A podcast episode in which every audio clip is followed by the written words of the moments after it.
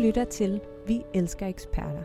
En podcast produceret på Institut for Engelsk, Germansk og Romansk på Københavns Universitet. Velkommen til Vi elsker eksperter. I dag der skal vi snakke om kultur, eller måske rettere sagt, hvad kultur er og hvad der egentlig gør kultur til kultur. Og det er jo et ret stort emne, så derfor så retter vi vores blik mod Spanien og tager udgangspunkt i et særligt kulturfænomen, nemlig tyrefægtning. Øh, mit navn det er Katrine, og overfor der sidder du, Katrine Andersen. Velkommen til. Tak skal du have. Du er lektor her på Københavns Universitet og forsker og underviser i spansk kultur, historie, litteratur og filosofi. Og det er dig, der skal gøre os meget klogere på det her emne. Øh, måske øh, kunne du starte med at fortælle lidt om tyrefægtning i Spanien, og hvilken status det her fænomen har haft i spansk kulturhistorie. Et lille spørgsmål. Starter vi med her.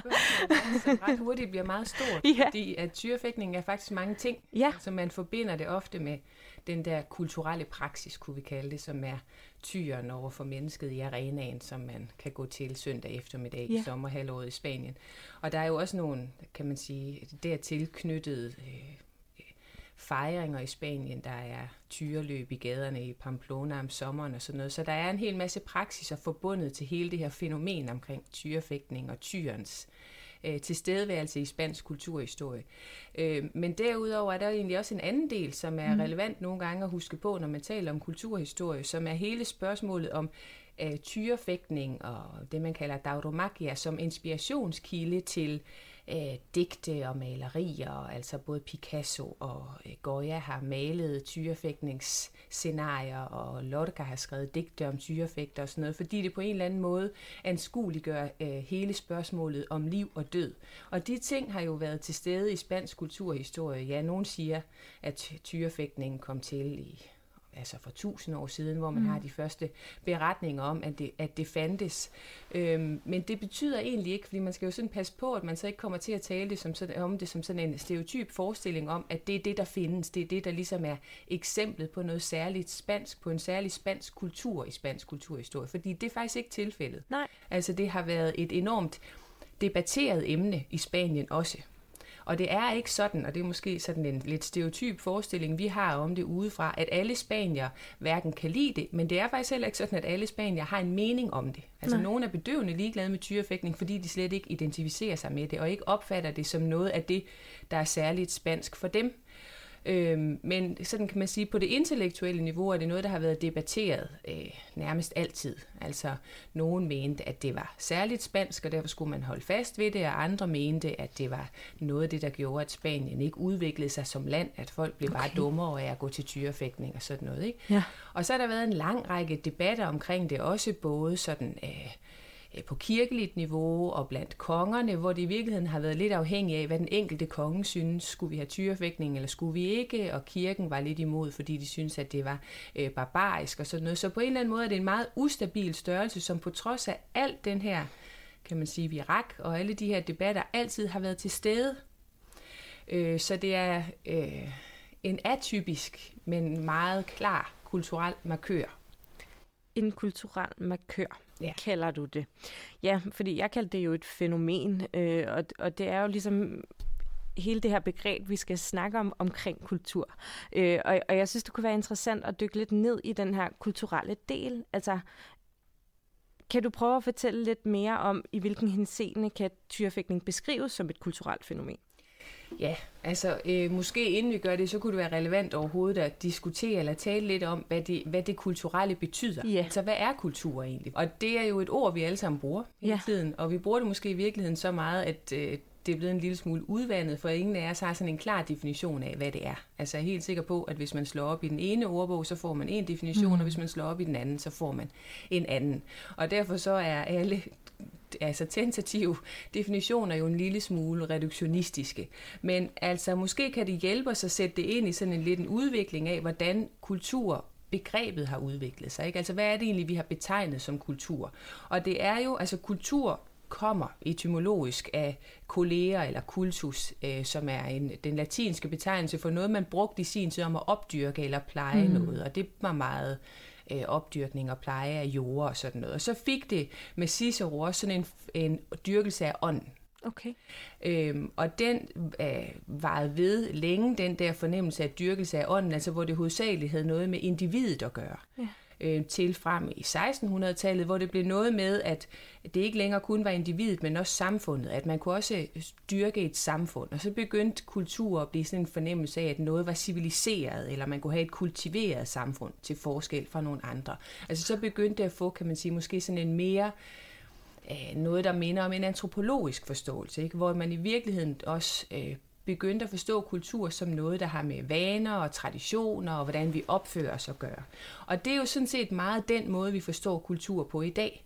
Altså, hvad ser en for nogle særlige folkeslag? Hvordan opfører de sig? Og hvilke traditioner har de? Ja.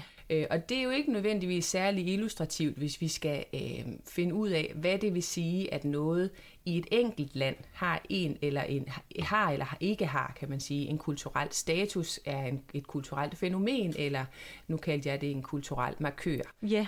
Øh, fordi hele den der fornemmelse, eller for definition af det antropologiske inden for kulturen, ikke, der er jo så med tid også kommet en skælden mellem noget, man kunne kalde det finkulturelle, og noget, man kunne kalde det populærkulturelle. Og den definition er, kan man på en eller anden måde sige, at altså det finkulturelle har måske i virkeligheden stadigvæk noget af den der opdyrkelse af ånden. Mm. Altså den der Ciceroske idé om, at det skulle være noget, der øh, på en eller anden måde bidrog til at man gjorde individet bedre. Ikke? Hvorimod det populærkulturelle har jo i høj grad måske en anden betydning af at være noget, der er noget, man gør. En måde, man opfører sig på. Noget, man gør sammen, eller noget, man gør? Nok noget, man gør sammen, ikke? fordi ja. man er flere om det, og det er populært, så skal ja. der gerne være flere til stede. Ikke? Der er, det er noget mere folkeligt og sådan noget. Ikke? Men altså selv i den der skældne mellem det fine kulturelle og det populære kulturelle, der er jo sådan set også noget socialt, fordi det ja. bliver på en måde en... Øh, en måde at bekende sig til kulturen. Hvad opfatter man ved øh, kultur? Altså mm. dem, der godt kan lide at i, tale sætte sig selv som nogle øh, finkulturelle, de tager måske meget afstand fra det populære kulturelle, fordi de opfatter det ikke som rigtig kultur. Det mm. har mere noget med opførsel at gøre. Sådan noget, ikke? Hvorimod de andre siger, at altså, vi øh, øh, har ikke en forståelse af det fine kulturelle på samme måde. Vi gør det her, fordi øh, det er sådan, vi opfører os. Ikke? Så, så på en eller anden måde, så får man kan man sådan set stadigvæk godt tale om nogle forskellige øh, måder at, at bruge begrebet på, selvom jeg tror, at de fleste mest betragter det som, at hvis man skal ud og rejse og opleve fremmede kulturer, så er det jo sådan set den der antropologiske forståelse i virkeligheden af, af et kulturbegreb, der ligger bag. Ja, fordi jeg startede, som du selv sagde, med at sige det her, hvad gør kultur til kultur? Og det er det, du siger, at det er så, fordi det bliver opdyrket af folket. Og er det er det, det der gør tyrefægtning til kultur? så, jeg eller? meget nødt gør mig til dommer om, hvad det er, ja. der gør kultur til kultur. Det altså, forstår jeg, jeg egentlig godt. At det, i er, altså, at det i virkeligheden er et begreb, som er enormt svært for os at indkredse. Ja. Altså, men fordi det har udviklet sig så meget, ikke? og fordi det har så mange forskellige, kan man sige, betydninger afhængig af, hvordan vi bruger det, og det er måske derfor, at vi over tid har været nødt til at kvalificere det, mm. og sige, så er der noget populærkulturelt, og så er der noget finkulturelt. Ja. Og det er jo øh, helt klart altså det antropologiske blik, der får os til at sige, at altså, det her det er en kultur, der er særlig for det og det land, og så er der noget, der er særlig for noget andet. Mm. Men altså sandheden er jo, at i dag, sådan som verden ser ud i dag, det er en globaliseret verden, vi lever i, så der er sådan set nogle kulturelle øh, fænomener eller markører, som er meget fælles for os alle sammen. Ja. Hvad kunne det være for eksempel? Øh, og det kunne være for eksempel fodbold. Ja. Eller der findes jo øh, altså mange forskellige populære fænomener, som rigtig mange deltager i. Så man kunne for eksempel godt betegne fodbold som en form for populærkultur? Ja. Ja. Okay. Hvordan kan det være, tror du, at der er noget, der bliver forhøjet til det rene kulturbegreb, mens populær kultur er sådan noget som fodbold? Altså, hvorfor skal vi skælne? Er det, fordi, er det vores ligesom, måde at definere os selv på, at det, du fortalte før, at der er nogen, der gerne vil bruge kultur til at vise, hvem de er, og det her populær, populær kultur er noget med noget, vi gør sammen? Eller hvordan? Kan du fortælle lidt mere om det? Øhm, ja, altså så det jeg synes, jeg er heller ikke helt sikker på, at jeg er enig i, at der er noget, der bliver forhøjet. Altså, Nej. Jeg tror, at der er nogen, der bruger kultur på en måde, som øh, på en eller anden måde bliver identitetsskabende for, hvordan man opfatter mm. sig selv. Det kan være, at man synes, at øh, fodbold er for banalt, og det er for populært, og derfor vil man ikke deltage i det, eller også så vil man, og så gør man det på nogle andre præmisser. Det, jeg tror faktisk, at det der med sådan et ophøjet kulturbegreb, det efterhånden er ved at blive mere og mere udvandet. Kulturen opfører sig jo efterhånden også på en anden måde, hvis det er sådan, vi skal tale om det. Ikke? Altså, der er rigtig mange, øh, der går på museer, øh, og så gør de det af forskellige årsager. Ikke? Og måske er det i virkeligheden der, den kulturelle skælden ligger. Altså, der er rigtig mange, der går i teateret efterhånden. Altså, det, der engang var måske øh, mere forbeholdt eliten, bliver mere og mere mm. øh, bredt ud til, til alle, så det kan også siges at blive, øh, være populær kultur efterhånden. Og der er også rigtig mange, som man kunne sige tilhører en eller anden form for social elite, som også går til fodbold. Den her ændring, som du snakkede om før i kulturlivet, er det særligt for Spanien, eller er der tale om en europæisk tendens, altså at der sker den her udvikling af kulturbegrebet? der er helt, altså det er helt klart en øh, global tendens. Altså den måde, man øh, bruger kulturbegrebet på, og det man forstår ved det, om jeg så må sige. Men det der jo i hvert fald, nu talte vi før om tyrefægtning, og jeg har nævnt fodbold og sådan noget. Mm. Det der i hvert fald er særligt spansk, det er det fænomen, der finder sted sådan i slutningen af, af 1900 eller af øh, det 19. århundrede og starten af det 20. århundrede, som er der, hvor fodbold øh, finder sin vej til Spanien. Og på det tidspunkt er tyrefægtning øh, vældig øh, populært i Spanien, og det er der rigtig mange, der går til, og øh, sådan selv der, hvor fodbold begynder at blive rigtig stort. Fodbold er en sport, som jo sådan set kommer til Spanien fra England, hvor øh, man begyndte at spille fodbold på de øh, engelske universiteter, og så er der nogle af de spanske studerende og professorer, der har været i England, som tager det med til Spanien. Og det bliver okay. lynhurtigt enormt populært i Spanien. Ja. Øh, men det er samtidig med, at der også er tyrefægtning. Okay. Øh, og så kommer det jo til at repræsentere nogle forskellige ting. Altså fordi fodbold er pludselig det nye, og det er det globale, det er enormt øh, nemt at komme ind på et internationalt marked, om jeg så må sige, fordi det er noget, der kommer til at repræsentere et, et blik ud af imod verden. Hvorimod Spanien øh, jo, kan man sige, er det land, der har tyrefægtning. Mm. Øh, så det kommer til at repræsentere nogle ret forskellige ting. Ja. Øh, og det er der, man måske kan tale om sådan forskelligt, at det markerer noget forskelligt i kulturlivet. Fordi så, bliver, så bruger man pludselig kultur som noget, man kan bruge til at identificere sig med noget. Ikke? Altså, ja. Så er det sådan, at tyrefægtning er repræsenterer det, som man kun kan gøre i Spanien, og det giver på en eller anden måde Spanien en særlig identitet mm. øh, i en global verden, hvorimod fodbold er noget, som alle spiller, og som er øh, øh, vigtig for rigtig mange, og som er nødvendig på en eller anden måde at deltage i, hvis man gerne vil vise sig på det internationale marked. Ikke? Det giver rigtig god mening. Hvad kan man sige, hvordan og hvorfor opstår de her populærkulturelle fænomener så? Der er faktisk mange, der har forsøgt at, at komme med en fornuftig forklaring på det. Ikke? Ja. Der er sådan, ø, sociologer, øh, Norbert Elias og Eric Dunning har lavet studier af, at det, der i virkeligheden er på spil i de her, kan man sige, øh, særligt i forbindelse med sport og sådan noget, i de her fænomener, det er, at mennesket har behov for at give udtryk for følelser. Ja. Og hvor det tidligere var noget, man kunne sådan i det daglige, så øh, på en eller anden måde har staten øh, organiseret os på en måde, som gør, at det ikke er muligt på samme måde i det daglige at få afløb for vores følelser. Og derfor bliver det bliver formaliseret, så man skal gøre det under de rammer, som så sådan nogle fænomener som fodbold og tyrefægtning og sådan noget kan give anledning til. Ikke? Så ja. det er på en eller anden måde noget, der ligger dybt i os, og hvis vi skal kunne give udtryk for det, så må vi gøre det øh, søndag eftermiddag, når vi ser fodbold eller tyrefægtning, eller hvad det nu er, vi kunne tænke os at gå til. Så der er sådan en øh, katarsis i det på en eller anden måde. Ja, det var da interessant, at vi skal skabe nogle rammer for her, der kan vi komme ud med noget andet, end vi plejer. Ja, men eller hvordan? i virkeligheden en erkendelse af, at vi skal ud med det, fordi ja. det er en del af os, og det øh, er måske ikke passende i et øh, formaliseret arbejdsliv, at man Nej. bryder ud i sang eller gråd eller grin hele tiden. Så skal man på en eller anden måde finde en anden måde, og så øh, gør man det på den her måde. Så får vi struktureret det. Ja. ja. Betød de her populærkulturelle fænomener så det samme for menneskers tilværelse i starten af det 20. århundrede, som det betyder i dag, eller har det ændret betydning for os? Altså det her med, at vi skal have et sted ja. at gå hen og komme ud med de Jeg ting. tror stadigvæk, at vi skal have et sted mm. at gå hen. Det er der ingen tvivl om. Men det, man kan sige, var det helt store øh, spørgsmål der i, sådan, i, i slutningen af 1800-tallet og begyndelsen af 1900-tallet, det var jo også der, hvor øh, industrialiseringen fandt sted lidt sent i Spanien, så den kom sådan ligesom i den periode. Ikke? Så det var også ligesom der, hvor der pludselig kom en hel masse nye ting, og folk fik nye vaner, fordi de flyttede til byerne og sådan noget, hvor alle de her øh, fænomener jo blev tydeligere. Mm. Det var meget nemmere at, at samle, så det var meget nemmere at øh, gå til fodbold og tyrefægtning og sådan noget under de her forhold. Ikke?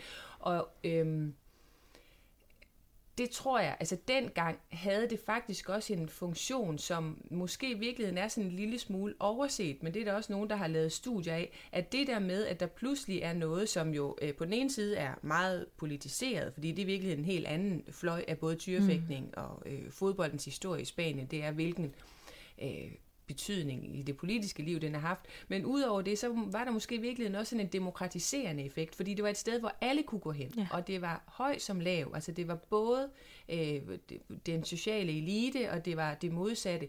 Og det var også noget, som alle kunne have en mening om. Mm. Så det var også noget, der ret hurtigt, altså fodboldens indtog i Spanien var ret hurtigt noget, der på en eller anden måde øh, blev sendt i radioen og sådan noget. Ikke? Og mm. alle kunne diskutere det, øh, og der var ikke nogen det krævede ikke andet, end at man skulle have set en kamp. Nej. Øh, og det sådan set er det samme med tyrefægtning. Ikke? Man skal bare have været til stede, og så kan alle indgå i en dialog om det. Og det har jo på en eller anden måde sådan en demokratiserende mm. effekt. Ikke? Jo, det gør alle lige. Ja. Alle kan deltage i det her. Ja. Ja, okay. Men kan man så sige, at populærkulturen i Spanien, og egentlig også i resten af verden, det både samler os, men det kan også skabe dybe kløfter. Altså, du har også snakket om det her med med tyrefægtning, ikke? Helt ja. bestemt. Altså, fordi hvis man tager øh, de samlende briller på, så er der jo ingen tvivl om, at altså sådan et fænomen som øh, fodbold, det er øh, enormt samlende, fordi ja. man behøver ikke engang være specielt interesseret i det, fordi det kan stadigvæk godt være hyggeligt at stå på en bar og se en fodboldkamp en mm. søndag eftermiddag i Madrid eller sådan noget. Ikke? Øhm, og så, og det, så er det lidt ligegyldigt, hvem man står ved siden af. Så på den måde er det jo enormt samlende, men hvis man skal diskutere, men det er jo den populære del. Altså ja. det populære er det, der samler, ikke? Mm. men det er det kulturelle, det er i virkeligheden det, der splitter. Fordi det er samme, øh, altså vi indledte her med at skulle diskutere lidt, hvordan øh, man kan tale om tyrefægtning som noget særligt i den spanske mm. kulturhistorie. Ikke? Og i samme øjeblik, man begynder at gøre det, så er det, man begynder at splitte, fordi der er nogen, der siger, jamen det er ikke mit Spanien. Det mm. repræsenterer ikke noget, som jeg kan identificere mig med. Mm. Og så er det jo pludselig splitten, ikke? Ja. Men øh, langt de fleste af de intellektuelle, som jeg refererede til tidligere, har debatteret det her, de, øh, der er jo ingen af dem, der benægter, at det her er et fænomen ja. i Spaniens historie, men de er lidt uenige om, om det burde være der, og de er også øh, lidt uenige om, hvad det så rent faktisk repræsenterer. Og hvordan er det så nu med tyrefægtning og fodbold? Er det sådan, at fodbold ved at tage lidt over? Som... Fodbold har taget over for længst. Ja. Altså, jeg tror faktisk, fodbold tog over øh, ret hurtigt. Ikke? Altså, de var også rigtig hurtige til at formalisere fodbold og få en liga og øh, spille kampe og sådan noget. Ikke? Men det er faktisk meget interessant at observere, hvordan fodboldens indtog på ingen måde betød, at man så droppede det andet. Altså, Nej. der var stadigvæk tyrefægtning. Det var to sådan parallelle forløb, og jeg tror, det er Hemingway, der skriver sådan der i 20'erne, han var jo helt vild med tyrefægtning, ikke? Og okay. skriver sådan, jamen det kan godt være, at man tror, at tyrefægtning ikke længere er et fænomen i Spanien, men det er det. Ja. Og dem, der siger, at det ikke findes, det er fordi, de har været der i vinterhalvåret, fordi om sommeren, det er jo en sæson betonet. Ikke? Okay. Det er sådan fra maj til oktober. Ikke? Så tror de, at nu er der ikke længere tyrefægtning, men det er der. Og, det var, og sådan var det. Altså, der blev opført ny arena, i, også i 20'erne i Madrid og sådan noget. Ikke? Så det, det kørte sådan ligesom i parallelle spor, hvor det så måske kommer til at repræsentere øh, nogle forskellige ting. Ikke? Jo. Øhm, men i dag er, altså i dag har der også sket det med tyrefægtning, og øh, som øh, sådan set måske også kan sige sig, hvad det er sket med fodbold, men i hvert fald i meget udstrakt grad har tyrefægtning en politisk betydning i dag. Altså hvor det, nu har det måske bevæget sig væk fra kun at være noget kulturelt, fordi at man diskuterer hele tiden, om tyrefægtning er noget særligt spansk i Spanien, og at man diskuterer, om det her det skal være en del af den spanske kulturarv, og det er det sådan set. Mm. ikke. Men der er jo nogen, der siger, at det repræsenterer ikke det Spanien, øh, vi identificerer os med, så derfor vil vi ikke have det. Og ja. det er for eksempel det, man gør i Katalonien, eller man har også forbudt det på de kanariske øer, men af andre okay. årsager og sådan noget. Sådan så man i virkeligheden bruger det politisk til at sige, at det der, det er ikke den spanske identitet, vi repræsenterer, vi er i virkeligheden noget helt andet. Så det bliver pludselig et meget politiseret spørgsmål. Ikke? Hvad? Der er også politik i fodbold, men det er så måske i virkeligheden af nogle andre årsager. Ikke? Altså man er også nødt til at se på den udvikling, både tyrefægtning, men sådan set også fodbold har været igennem, og det gælder både i Spanien og i resten af verden, ikke? at det repræsenterer også noget andet. Altså det repræsenterer faktisk en mulighed for rigtig mange mennesker. Ikke? Altså Øh, nu sagde jeg før noget om, hvad, det, hvad tyrefægtning er i kulturhistorien, men tyrefægtning er egentlig ikke bare en arena og en tyr mod et menneske. Det er jo en hel industri af øh, med musik og opdræt af mm. særlige tyre og noget særligt tøj, de har på. Og så er det også en mulighed for en måde at blive noget i verden på. Ikke? Altså det er faktisk på samme måde, som man kan sige, at fodbold er øh, for den person, der gerne vil ud af favelaen den eneste vej. Mm. Men tyrefægtene er også repræsenterer også en social mulighed i Spanien. Ikke? Så på en eller anden måde, så repræsenterer det så meget, som vi måske har lidt svært ved at finde en ekvivalens til ja. i, i Danmark. Det er et kæmpe emne, det her og vi er ved at nå ved vejs ende, og vi kunne blive ved og ved og ved. Men jeg ved, at du har nogle anbefalinger til, hvis man gerne vil vide mere omkring tyrefægtning og måske også kultur. Ja, altså da du sagde det til mig, at jeg tænkte, nu er jeg hellere tage et eller andet med med tyrefægtning, så tænkte jeg, okay, der er jo skrevet tusindvis af ting om det her. Det, det kommer lidt an på, hvilken, hvilken vej man gerne vil have ind i det. Ja. Men altså, jeg... Øh, synes, at man kunne læse øh, nogle studier af tyrefægtning og dets betydning, om man så må sige, i den øh, spanske øh, kulturhistorie. Ja. Og det har en, der hedder Adrian Schubert, skrevet om i en bog, der hedder Death and Money in the Afternoon, A History of the Spanish Bullfighting, som på en eller anden måde er... Øh, sådan en læsning af tyrefægtning sådan ind i den kapitalistiske udvikling, og på en eller anden måde også som bidrag til en modernisering. Okay. Altså lidt apropos det, jeg talte før om muligheden for social ja. opstigning og sådan noget. Ikke? Øh, og så findes der sådan set også en anden bog, som er sådan lidt i samme øh, linje, som er en, der hedder Timothy Mitchell, der har skrevet øh, øh, om Bloodsports, A Social History of Spanish Bullfighting. Og han siger, at hele det her spørgsmål om at forstå øh, tyrefægtning som noget æstetisk, det er i virkeligheden fejlagtigt. Fordi i virkeligheden så er det her et spørgsmål om følelser, men det er i høj grad også et spørgsmål om politik og om social historie. Så der kan man sådan få den vinkel på ja, det. Og så synes jeg jo også, at man på en eller anden måde skal have det spanske perspektiv. Mm. Og der sad jeg sådan og tænkte på, gud, hvad skal jeg så egentlig anbefale? Fordi der er rigtig mange intellektuelle, der har skrevet om det her. Men hvis man også gerne vil have sådan et lidt et indblik i, hvordan øh, tyrefægtning har udviklet sig i Spanien, ja. og hvilke meninger der har været om det, så kan man læse en artikel, som hedder øh, Corridas de Todos af øh, Mariano José de Lara, som er fra 1828, og som forsøgsvis sådan, øh, udlægger, hvad er det egentlig, øh, der har været af meninger om det her, hvad har øh, kongen synes, og hvad har kirken synes, og sådan noget. Ikke? Ja. Og ellers kan man jo læse Hemingway.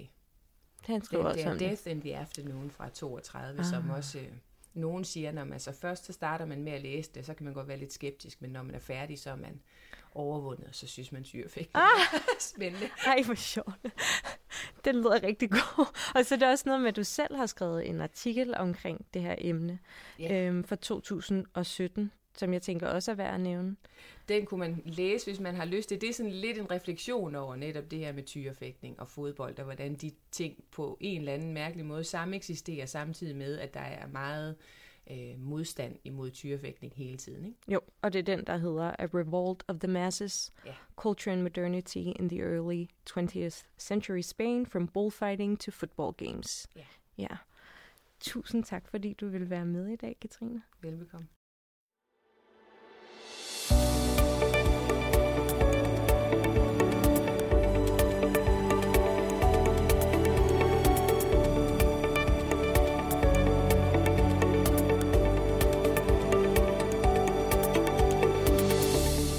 Lyttede til Vi elsker eksperter, en podcast produceret på Institut for Engelsk, Germansk og Romansk på Københavns Universitet.